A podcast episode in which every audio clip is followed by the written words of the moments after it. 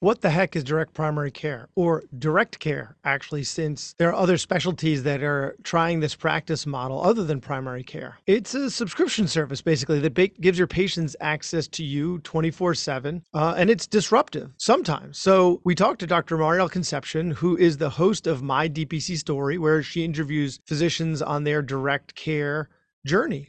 So we talk about her practice, her podcast, why she chose to stop billing insurance company and give her patients access to her twenty-four seven. We also talk about what happens when patients abuse this service, why patients tend not to do that, um, which patients tend to be interested in this model, and why earlier that day, a weekday, she wasn't even in the office. Doctor Concepcion went to Creighton Med School, completed her Valley Family Medicine Residency in Modesto, California, and then moved to rural Northern California. She started working in the corporate model before starting her direct primary care practice, for which she is clearly an evangelist. Welcome to The Physician's Guide to Doctoring, a practical guide for practicing physicians. Doctor Bradley Block interviews experts in and out of medicine to find out everything we should have been learning while we were memorizing Krebs cycle. The ideas expressed on this podcast are those of the interviewer and interviewee and do not represent those of their respective employers. And now, here's Doctor Bradley Block. And now a word from this week's sponsor, Laurel Road. Buying a home like the one I grew up in has been my dream. We had this great yard where my brother and I would run under the sprinklers. We had a big kitchen table where I told my parents I got into med school. Now I'm a member of Laurel Road for Doctors, where I got a great rate on a physician mortgage and was eligible for no money down and no P M I, so I can make new memories in my own home. Laurel Road for Doctors. Banking insights and benefits uniquely designed for doctors. See laurelroad.com slash doctor home for full terms and conditions. Laurel Road is a brand of KeyBank N A and equal housing lender. N M L S three nine nine seven nine seven. Doctor Mariel Concepcion, thanks so much for coming on the podcast. Thank you so much, Brad, for having me today. This is super exciting. So we're gonna, we're talking about direct primary care. Mm-hmm. So that means, well, what does that mean? Let's start with yeah. that. What is direct primary care? What is direct primary care as opposed to like concierge medicine, mm-hmm. as opposed to just like, just not taking insurance? Like what, yeah. what do these things mean? Yeah. So I absolutely love this question. And I think it's super appropriate to start with this, um, especially for an audience of physicians on your podcast and on your YouTube channel who might not be familiar with the terminology. A lot of people assume that direct primary care or D P C is concierge medicine. And where the line in the sand is drawn, so to speak, is that a typical concierge practice will take insurance while charging a patient, typically a very high fee for concierge style services. So um, being able to text, call your doctor is in concierge medicine most of the time, but you are still being billed and limited to what insurance says, you know, you, you have covered or not. But typically in, in practices where a person is a direct primary care physician, a direct primary care physician typically will offer concierge style services. So for example, in my own practice, patients can text, call, leave me a, um, leave me a message directly in the portal that goes directly to me and not an administrative assistant. And yet the average price per member per month for all Americans is on average seventy-five to one hundred dollars per member per month. Um, there are some practices that charge children as little as ten dollars a month for concierge level services without saying, yes, I'm going to charge you your fee plus then I'm going to bill your, your visit to your insurance company. And then you might have to pay um, the premiums on, or not the premiums, but you might have to pay for your visit um, through an insurance bill plus the doctor's fee on top of that. So that's, that's how I like to describe the difference between concierge typical practices and direct primary care. Okay. Okay. I think I got that. And, mm-hmm. and so what made you decide to leave typical medical practice yeah. and and start direct primary care? Yeah, that's a great question. So um, I went from being trained at Creighton University um, in a rural setting. I did most of my family medicine uh, rotations, and that was in Superior, Nebraska. It's a town of two thousand people that serves about a six thousand people um, radius in the middle of the geographic United States.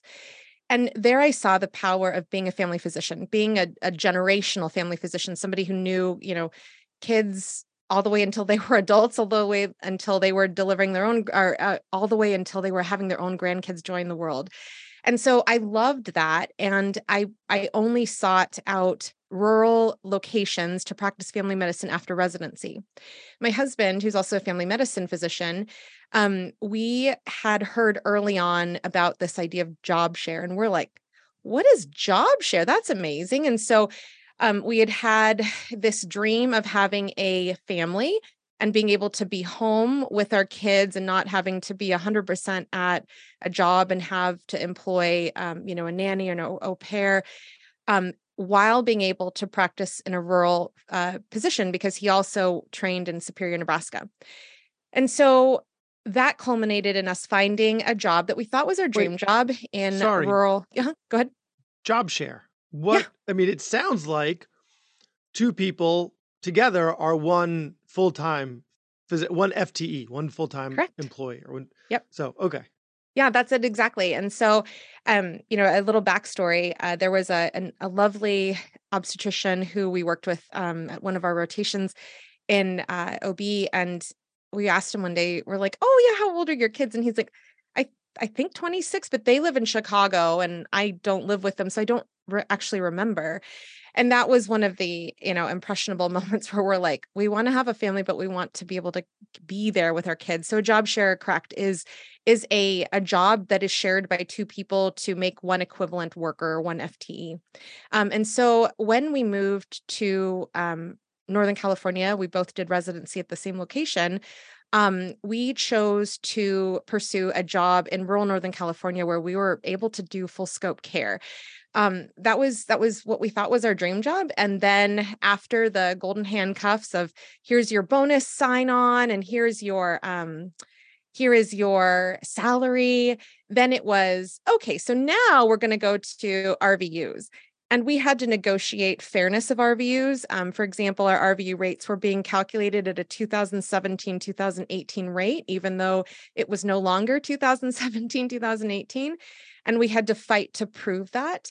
Um, and the, the, the battle of being paid fairly while still being able to protect the time that we had with patients, to maintain the quality we had with patients, was just continuously, um, it was a, it was in a continuous battle um, in terms of like how we felt the situation was going.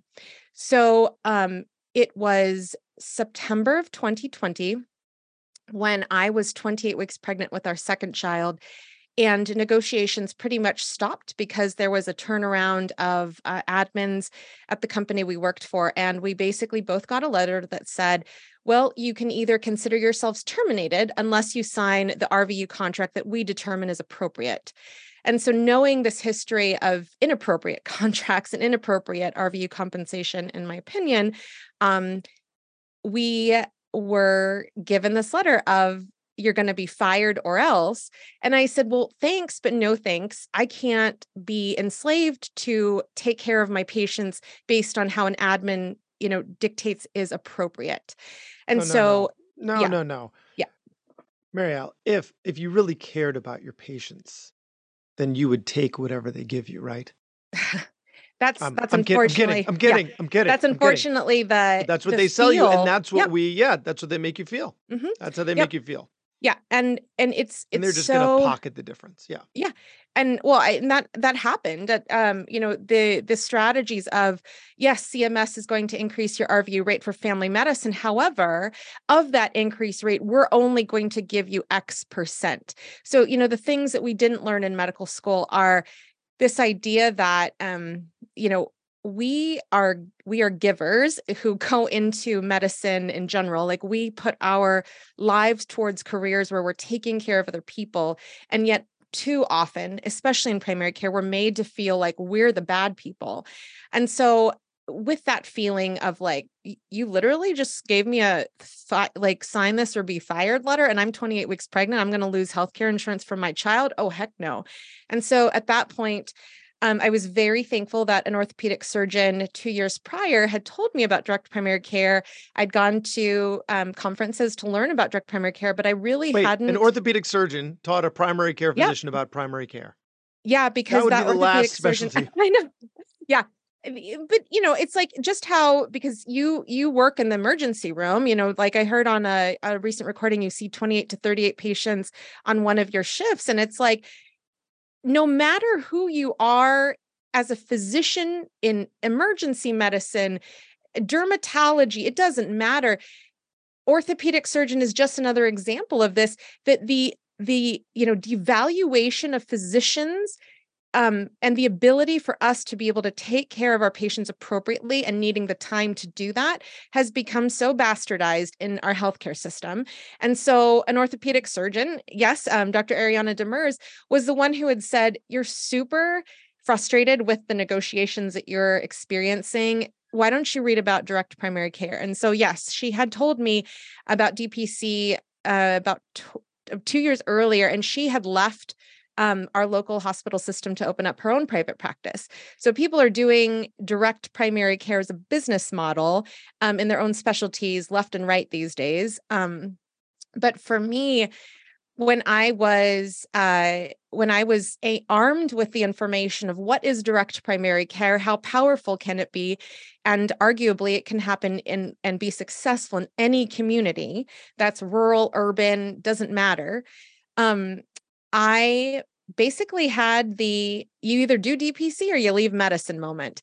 And so it was at that time that I chose to do direct primary care. So that's the the long answer to your question of how did I choose D P C? And then, and then come on, I feel like the story's rolling. And then what happened? Yeah. So, so it, it is, I mean, honestly, I, I am, um, every single day, I tell as many people, that's patients as well as physicians included, about direct primary care, because the model, in my opinion, is really um, at the crux of how we change the, the quality and the accessibility and the availability of primary care, uh, as well as, like I mentioned, you know, specialists are choosing direct primary care all over as a business model all over the nation.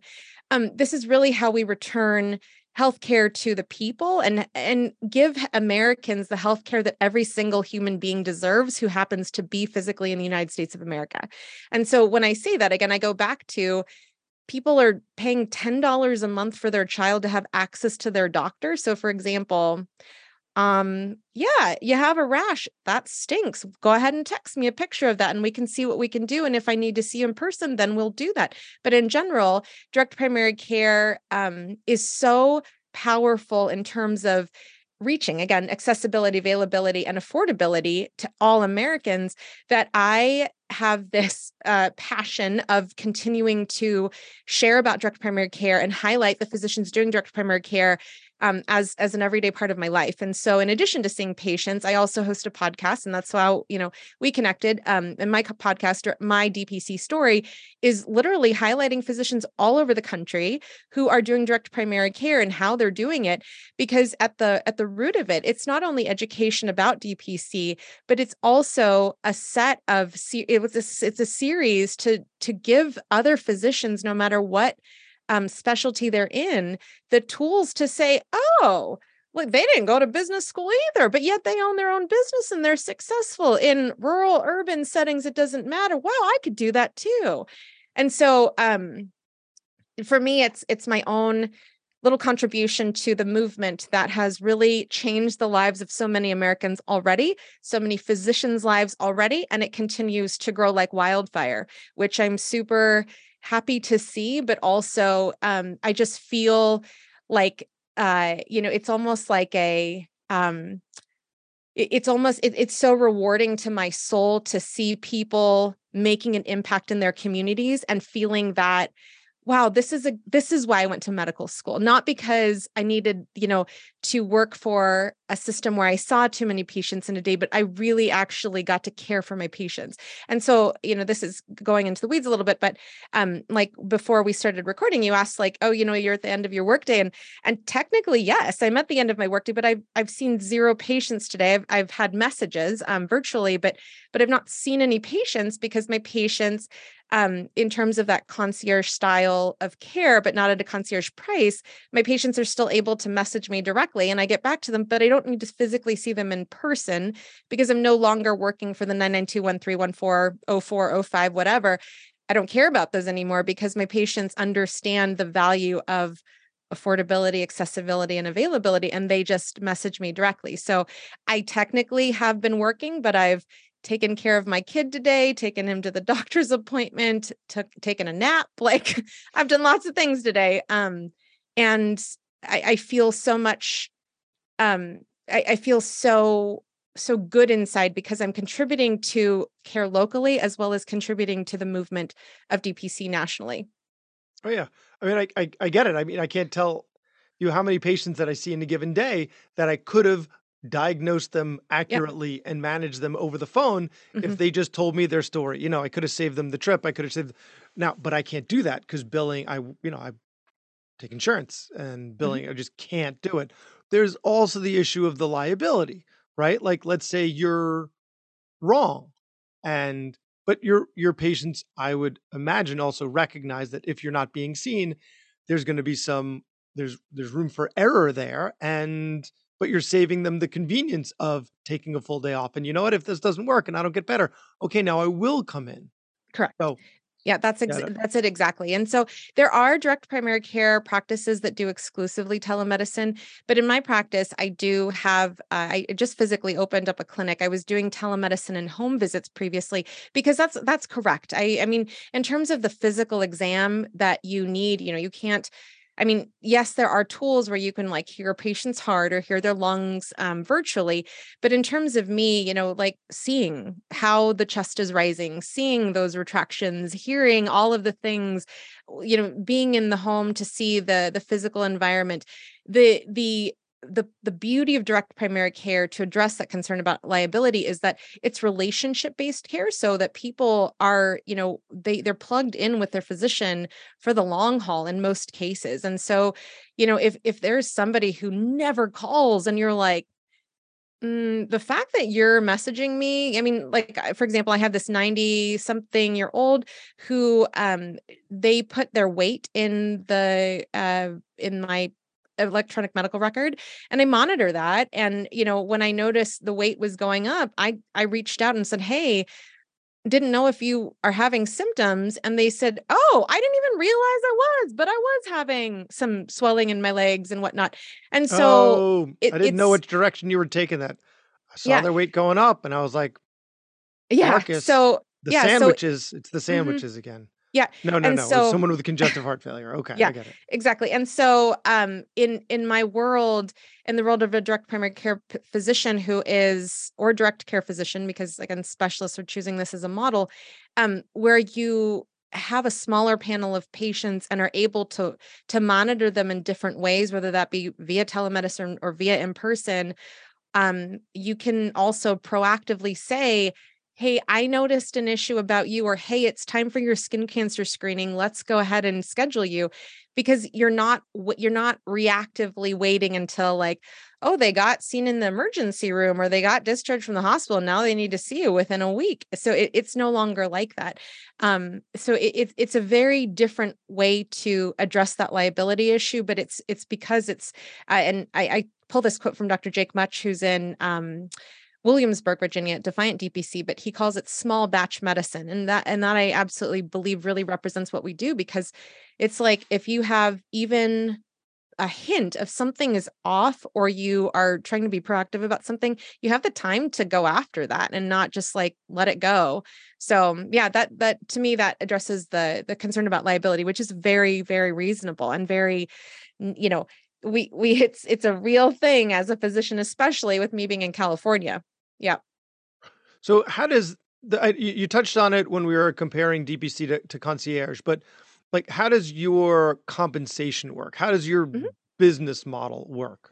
Yep. That's a great question. So in terms of business model, um, the, the business model at a high level zoomed out view is we are like a Netflix uh, or a gym mm-hmm. membership subscription. So for example, um, you know, you pay eight ninety-five or whatever the rate is for Netflix, and you either watch it or you don't. The same thing in direct primary care. So a patient pays a set rate per member per month, depending on what the doctor sets or what the, the direct primary care company sets.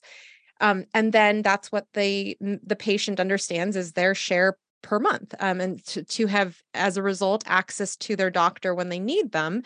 Um, and so that allows us to not have to worry about, well, shucks, I only saw, I only, you know, I, I had five no-shows and only two showed up, and I got two nine nine two one threes today, and that's all I brought home. And it's like, no, no, we don't have to do that anymore. Because like I said, you know, I, I have technically been working today, but I have not been working to see patients in the office because I'm addressing their needs without having to see them in person.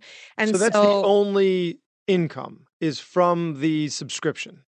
Well, so that that is how some people do their direct primary care uh, membership. There's a saying that I absolutely love. If you've seen one D P C, you've seen one D P C. So that's the zoomed out level of membership, which is uh, is in most cases the typical direct primary care um, value proposition to patients. But then other people do, and like I'm one of those people, I charge um, extra for if there's procedures, because lidocaine costs a ton more than it used to. Um, you know, for different procedures, for skin biopsies, for doing skin cancer screening, um, for doing, uh, you know, non-member services. I do offer, because my community is so, it is such a medical desert, and it is so in need of basic things like availability for pap smears. Like people can't even get in to see a gynecologist. Um, and so, and there's very few primary care physicians in my area. And so it's like, yeah, if you are at college and you can't afford the time to go to an obstetrician, you can't wait and you need something done, I offer non-member services. So there's different ways to, um, to generate an income.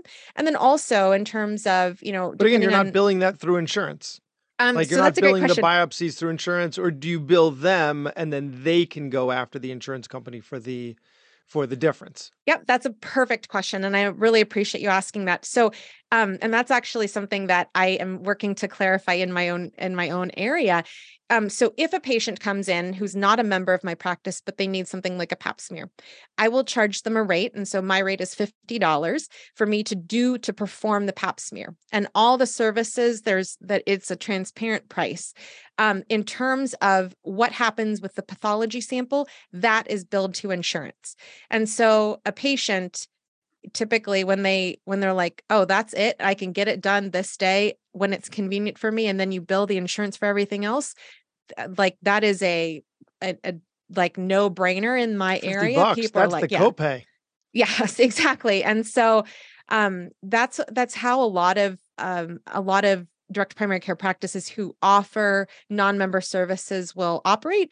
And then even for members, members can have the choice whether, like, for example, labs. So transparently, you know, a, a, a C B C is less than five bucks typically at a national um, lab service uh, company.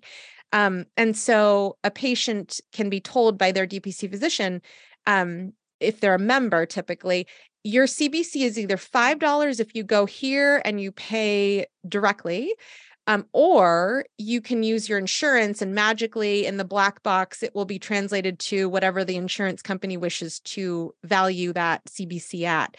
And so, you know, I've had a lot of patients who chose, oh no, I'll just, I'll just do the insurance, because that's our culture. It's just like charge yeah. that insurance card, just like a credit card. And then magically, there's a number at the end, like a flu shot costing one hundred eighty-four dollars for my son one year. And, and so we learned the hard way, like, well, we're not going to do that again. But for labs, again, going back there, um, my patients now are like, oh yes, vitamin D not covered by Medicare, I'm going to go ahead with the less than twenty dollars option for that one. Thanks. So yeah. it's, um, there's different ways to, um, address that value proposition. But in terms of going back to the question of how do we make our income, there's ways to charge through membership, which is you have X number of members per month paying you on average this amount of money, and that's your take home minus your overhead.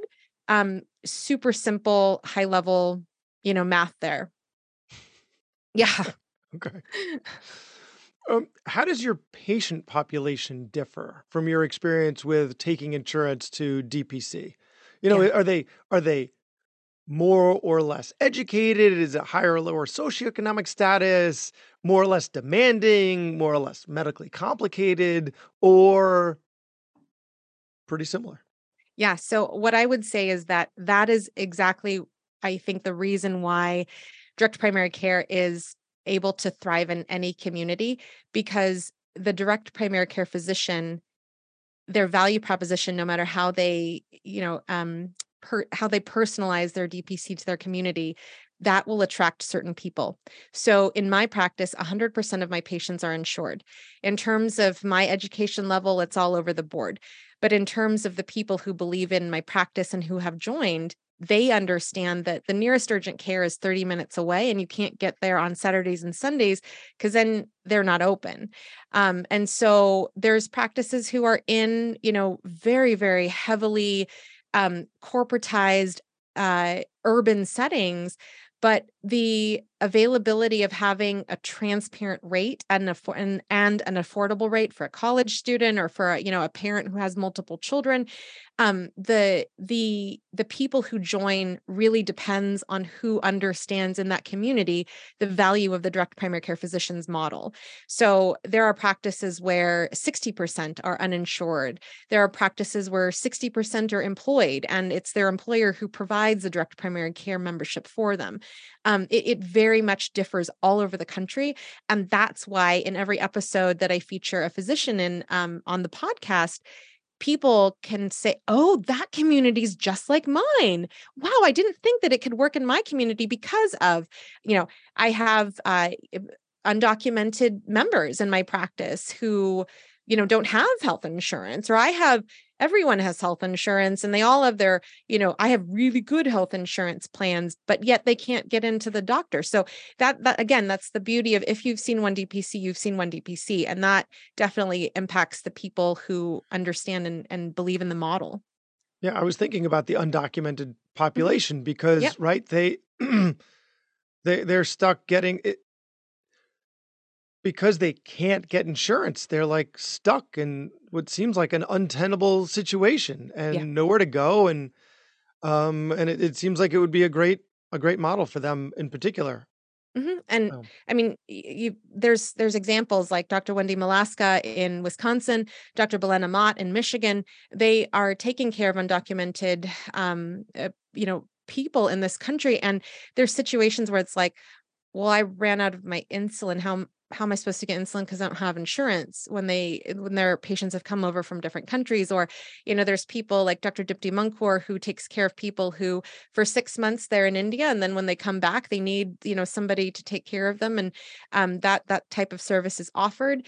Um, and then when you talk about just undocumented people, the other thing, too, is that even if you have, like in California, we have Medi-Cal, not Medicaid, but it's like there's there's no access. I mean, like, for example, even like in the summer of this year, if you're over fifty, no matter who you are in the state of California, you can get access to Medi-Cal. However, it's like, okay, you're over fifty, you have Medi-Cal now as a benefit, whether you're documented or undocumented, but you need a rheumatology visit, and the rheumatology visit is three hours away. You don't have the gas nor the car to get there. And it's also six to eight months away. So that's your healthcare because you're fifty and you now are a beneficiary of Medi-Cal.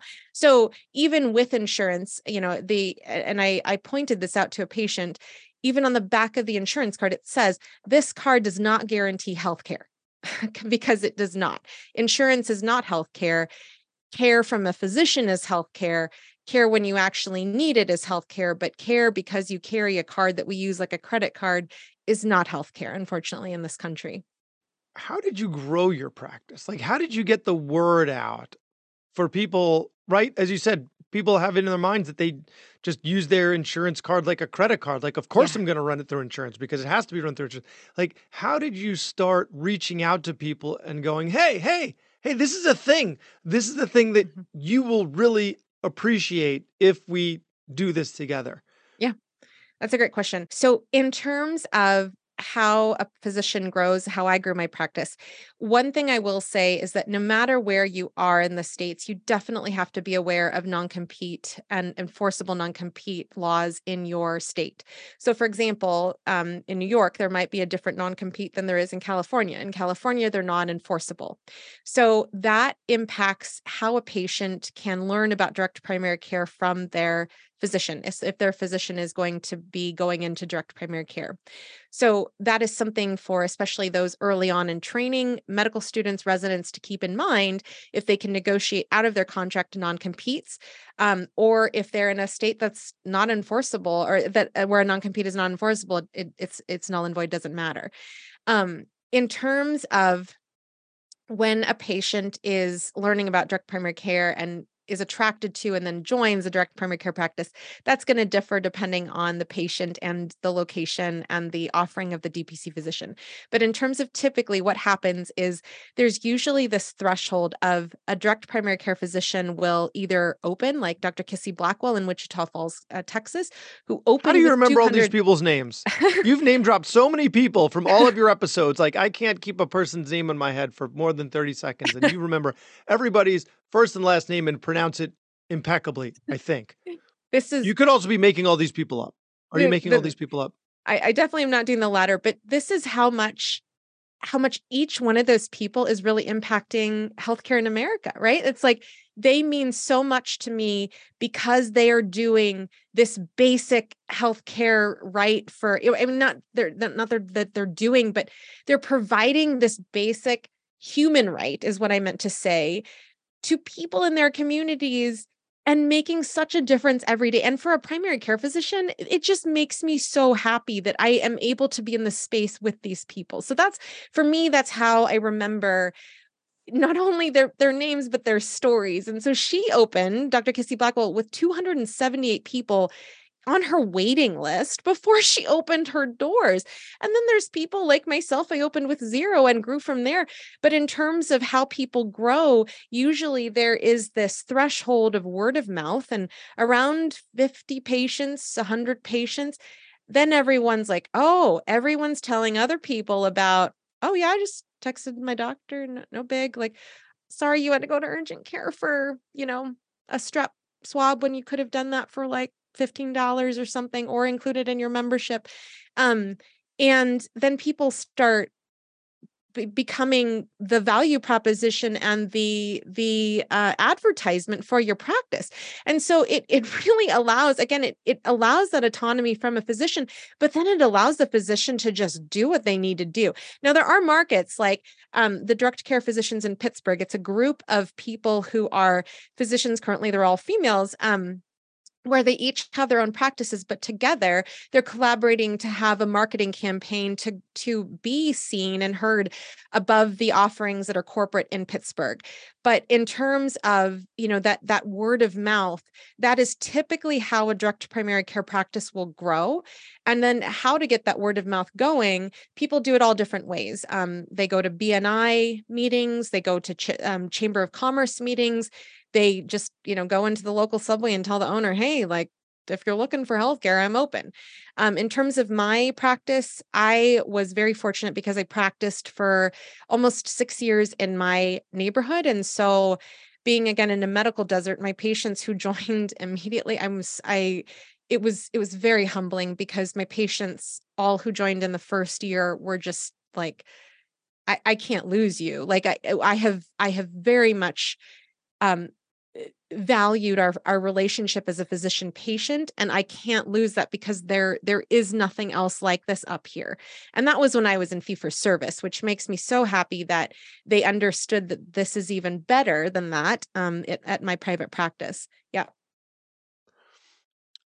Have you had any proceduralists that you've encountered, like, like surgeons, like you mentioned the orthopedic surgeon, right? And you, you said not direct primary care, but direct care.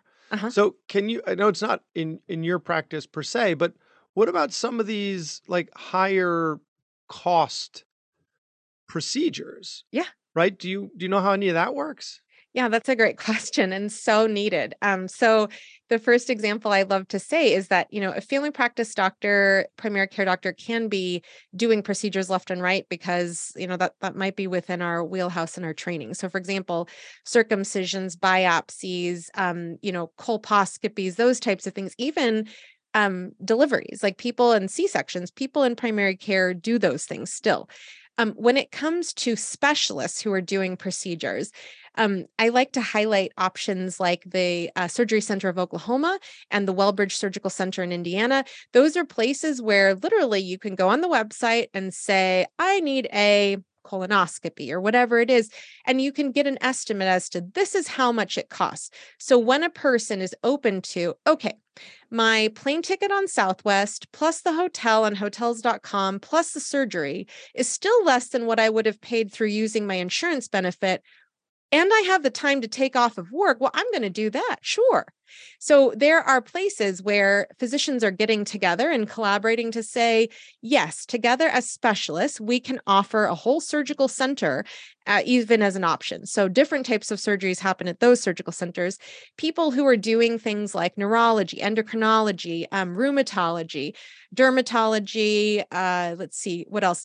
Uh, gastroenterology. Um, there's so many examples of where people are saying, okay, Um, this portion of my practice, I can have either an insurance rate or a cash rate, or they're just saying, no, I just do all cash. And so that really depends on how a person is, you know, using their skills in specialty care and where their patients are able to get access. If they, if they are finding that a cash price is what allows them to fill their practice, then they'll do that. If they're finding that, you know, because there are some hybrids out there that a patient will want to use their insurance for, um, for, Uh, services, they can be apart from a corporate uh, location, but still offer insurance-based care. Um, oh, I, and I'm, I forgot to mention cardiology. That's also a big one where people are doing, you know, all um, outpatient cardiology, workups, visits, all of that stuff, because there's no accessibility and they're just paying cash. So there's so many options, and the The options are um, are out there for any specialty. I mean, even vascular surgery. I was talking to somebody who's a dear friend, and they were saying, even if I just did the ultrasound review for people, just that portion I could be charging a cash rate for and have, you know, a, a very quick turnaround versus if they had to see me in the office. And because that uh, person is, you know, licensed in a state rather than a, a county, that service could be helpful for people all over the, the state that they live in. So there's, there's so many options. And this is where I really appreciate like you asking these questions, because again, you're like, your audience is the, the same type of people that we went to medical school with. And it's like, we didn't learn that this was an option in medical school and residency. It was just, this is, this is your chart. Now you code it, and then you go to work for a yeah. coding Uh, employer. That that's the this typical, um, the typical pathway that we take as physicians, especially in primary care these days. Well, and, and for that vascular surgeon doing the ultrasounds, you know, in a in a large state, or mm-hmm. maybe even not in a large state, um, you know, your health insurance is local. You can really only take care of, like, if you're reading ultrasounds for people that live far away. Like, I'm on Long Island, I can't be. I don't have any contracts in Buffalo, but I'm licensed in New York State. So really mm-hmm. the entire state now becomes my catchment area in, in that situation. So Correct. really, uh, you know, it could, it could work. It could work. Um, so you're available to your patients twenty-four seven. Mm-hmm. Yeah. So how do things like vacation and getting drunk work? Well, so I definitely am not a latter. I, I, the, uh, in the latter group often, I, um, I don't think I've ever been drunk technically, because I like will sniff alcohol. I, it's so funny. I was with uh, with a group of physicians doing a direct primary care, you know, um, themed retreat, and I sniffed the wine that they had at their wine um, tasting, and um, I was my eyes shut, and I was talking like a sloth. So I don't do alcohol.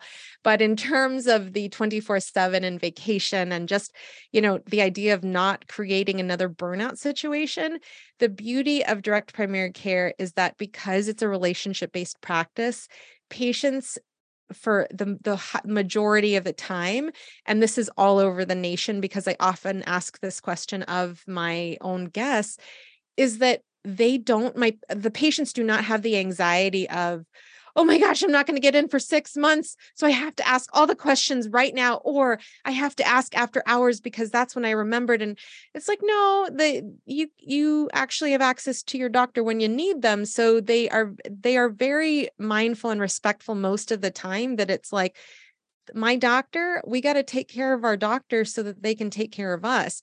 So they typically will, you know, like Doctor Julie Gunther in Idaho, I mean, they're cheering her on if she needs to take vacation. My patients were like, oh my goodness, I'm so excited you get to go to Legoland, because we were, we were, got, we were gone in Legoland in August with my now five-year-old and now two-year-old. But they're very supportive. And then after hours in my practice, which has been open, open a little over a year, I've gotten three calls after hours. One was for a cardiac concern. One was, excuse me, two were for cardiac concerns. And the third one was for um, something that was non-acute. But what we tell our patients is, if you don't know if you're going to go to the E R or stay home, that's a great way. It's a great time to contact your doctor. If you're like, this is, I'm having a cardiac arrest, you know, we're not, some people do hospital medicine, but typically, um, the, the, the, the verbiage to patients is, if it's a medical emergency, dial nine one one, like it is on any medical, you know, uh, reception line or message machine. Um, and the same thing holds for direct primary care, but it's, it, if a patient is seeking guidance as to, is this acute or not, to the point where I need to drive forty-five minutes to the emergency room, that's a great time to ask, you know, your physician, but that doesn't happen, thankfully, too often.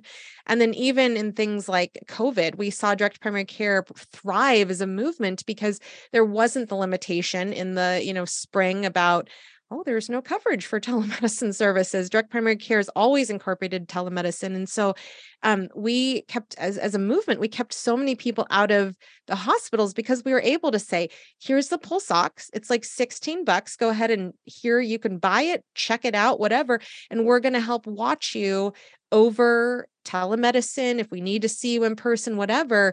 But they kept people out of the hospital for COVID, not to mention, like I, I mentioned, the C H F um you know, example, but there's so many things because it's a longevity relationship and not just periodically every few months you get seen, um, that it, it's so powerful to have access. And that's where patients don't typically abuse the twenty-four seven aspect, because they can reach their doctor the next day if they needed to.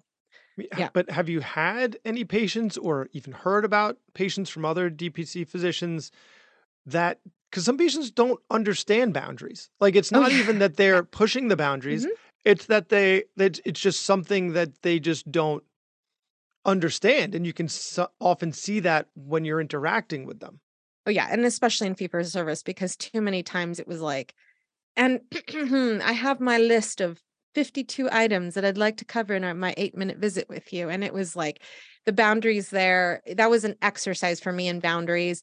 When, when I look at direct primary care models all over the nation, yes, boundaries are absolutely something that a physician has to address, whether that be, um, you know, boundaries where they're, uh, the number of hours that they're checking messages or how they're checking messages. But when it comes to patients who are quote unquote high utilizers, that's what we typically call a patient who is Um, really not respecting the boundaries set forth by the practice. Um, a physician, you know, we are, as as direct primary care and direct care physicians, we have chosen a different path than the typical going into employed medicine. And so with that, we have, um, we have an air about us in terms of we value ourselves. And so when it comes to patients who are, you know, making us feel uncomfortable, stressed out, overworked, all of those things. When we have a community where direct primary care physicians, I mean, if you go into a room of them, it's like, where, like, what Kool-Aid did people just drink? Because this is crazy. Like, everyone's so happy. And the way that people protect that is, one, seeking support from other people and saying, hey, how do you manage this situation? If a patient will, like, if they're a night shift worker on the O B floor and they text at two thirty in the morning and they don't understand that, like, that dings your phone, then, uh, you know, typically the, the recommendation for most of us would be, yeah, and you got to talk to that patient and say, hey, I am a single show here, or I'm, you know, taking care of so many patients. Yeah. Um, so you draw, so you draw that boundary, but then Um, ha- have you been in a circumstance, or have you heard from one of your colleagues where they've had to let a patient go? Oh, absolutely. Right? Like, yeah. okay, okay. Absolutely. So that's, there... that's another, okay. So it's mm-hmm. like, it's not like you've paid your money and now you can do whatever you want. No, Correct. It's, I'm going to warn you. And then clearly we've had this conversation. If we have to have it one more time, mm-hmm. you're yep. off the panel. I'm yep. sorry. It's just and- not working. Yes. And people protect that in their patient contracts when they sign a membership saying that, you know, if these things happen, if abusive language is, is happening, if, you know, um, if, if whatever the physician sets forth is being done and you've, you've had a warning, then this is not going to be the best fit for you. Um, there are some physicians who, and they, they've shared this on the podcast, they'll, they'll say things like, all right. And so going over the patient contract before you sign on to my practice, you need to understand I have two children and I go to bed at seven thirty. And so if you contact me, you better have a darn good reason for contacting me after hours. And that's how, you know, this is, uh, this is how one physician, she manages her um, patient onboarding um, at the beginning of her practice before the members sign on. Because she's saying right from the beginning, this is my practice and this is how I run my practice. If you cannot respect that, you cannot be part of my practice. And so that that is very common how people um, are setting those boundaries. Yeah. Fantastic. Fantastic. Mm-hmm. So where can people find you? Let's say, let's say we have a listener who who wants to be on your panel uh, or they want to listen to your, your podcast. They want to connect with you on, on social media. Where do we find you? Yeah. So great question. Um, so the most common things would be uh, with the at My D P C Story handles. So Instagram, I it's at the, I guess, generally my d p c story dot com would be uh, the, the branching point as to where to hear uh, physicians from all over the country. Um, I have a mapper where people can click on their area and listen to episodes in that region. Um, I also have a resource page where people can download completely free, you know, checklists as to how to open your direct primary care practice from nothing. Um, and then on the bottom of my website, I have all of the social handles. So just at my D P C story doc, or at my D P C story would be uh, where all of the social media lives on any platform pretty much. Um, but my d p c story dot com is probably the best place to start out. And then if people are podcasters um, on all major podcast platforms, uh, you can find My D P C Story, the podcast. Fantastic. Fantastic. Well, it's really exciting stuff that you're doing, and it, clearly you're an evangelist for it. Um, and thanks for all the work you're doing for your patients and for medicine. Absolutely. Thank you so much for having me and for helping spread the word about direct primary care. That was Doctor Bradley Block at The Physician's Guide to Doctoring. He can be found at physicians guide to doctoring dot com or wherever you get your podcasts. If you have a question for a previous guest or have an idea for a future episode, send a comment on the webpage. Also, please be sure to leave a five-star review on your preferred podcast platform. We'll see you next time on The Physician's Guide to Doctoring.